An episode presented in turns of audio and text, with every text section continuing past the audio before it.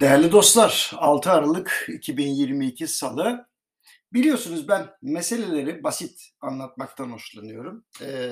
Ve bununla alakalı bazen eleştiri aldığım da oluyor. Fakat ben ekonomiyi sizler için anlatıyorum. Yani kendi meslektaşlarım için diye onlar zaten biliyor. Dolayısıyla hani kim daha iyi ekonomi biliyor falan gibi böyle bir şeyin kanıtlaması yerine sizlere basitçe anlatmaya çalışıyorum. Mesela bu son Euro-Dolar paritesiyle alakalı durumda aynı. Herkes soruyor bana, ya neden Euro-Dolar paritesi güçleniyor diye. Şimdi bunun cevabını vermeden evvel doların yatırımcılar için ne ifade ettiğini bir kere söylemem lazım.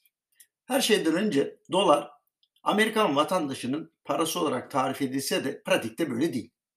Dolar Amerika Birleşik Devletleri'nin ihraç ettiği uluslararası kabul görmüş bir değer ölçütü. Dünyada herkes borcunu, alacağını, varlığını, zararını ya da servetini dolar cinsinden ölçüyor. Dolayısıyla risk iştahı azaldığı zaman varlıklarını satıp dolara geri dönüyor. Çünkü en iyi likit yatırım aracı dolar.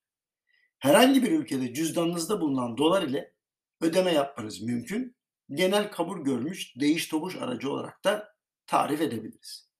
Eğer dünyada ve özellikle Amerikan ekonomisinde işler iyi gidiyorsa yatırımcılar ellerindeki doları satıp yatırım araçlarına geri dönüyorlar. Bu sebeple Euro-Dolar paritesi tekrar yükselmeye başlıyor. Kasım ayında paylaştığım raporlarda hatırlarsanız paritenin tekrar 1.05 seviyeleri test etmesi mümkün demiştim. Hatta bazı analist arkadaşlarım ya hocam işte hemen olmayabilir falan dedi. Hemen oldu.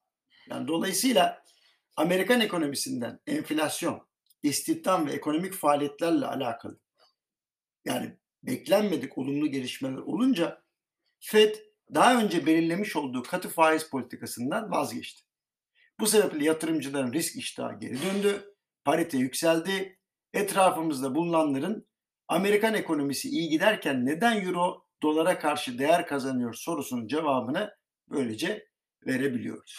Eğer Avrupa Merkez Bankası faiz artışlarına FED'den daha güçlü şekilde devam ederse paritenin daha da yükselmesini bekleyebiliriz. Şimdi böyle bir gelişmeyle özellikle ihraç pazarlarında sorunlar yaşanmaya başlamışken Türkiye'nin cari açığına olumlu etki yapacağı aşikar ancak yeterli olacağını pek sanmıyorum.